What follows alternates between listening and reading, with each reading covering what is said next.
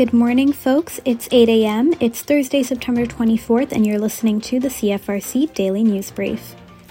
Today, the weather is supposed to be lovely and sunny um, with a little bit of clouds. We have a high of 21 and a low of 13, so not too bad. And some good news we have sunshine and a little bit of clouds also into this weekend. This weekend we have the highs being some low 20s and the lows being um, some 15s and 16s and whatnot. We have great weather for this weekend, so enjoy it while you can because next week will be a little bit rainy.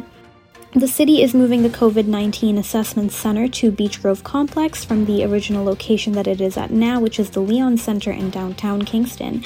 The Beech Grove Complex lies just south of King Street and Portsmouth Avenue. There will be lots of signage to direct people through the complex to the building for walk in testing, and cars will also be marked for travel drive through testing, which will be taking place September 26th and September 27th, so this weekend. So that is your only chance to do drive drive through swabbing. The way that that works is um, four persons per car.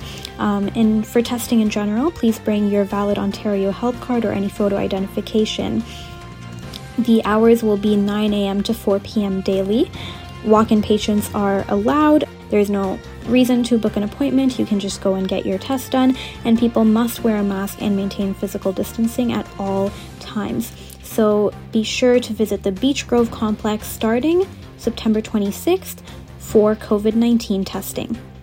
If you have a news update that you would like to share, please reach out to news at cfrc.ca.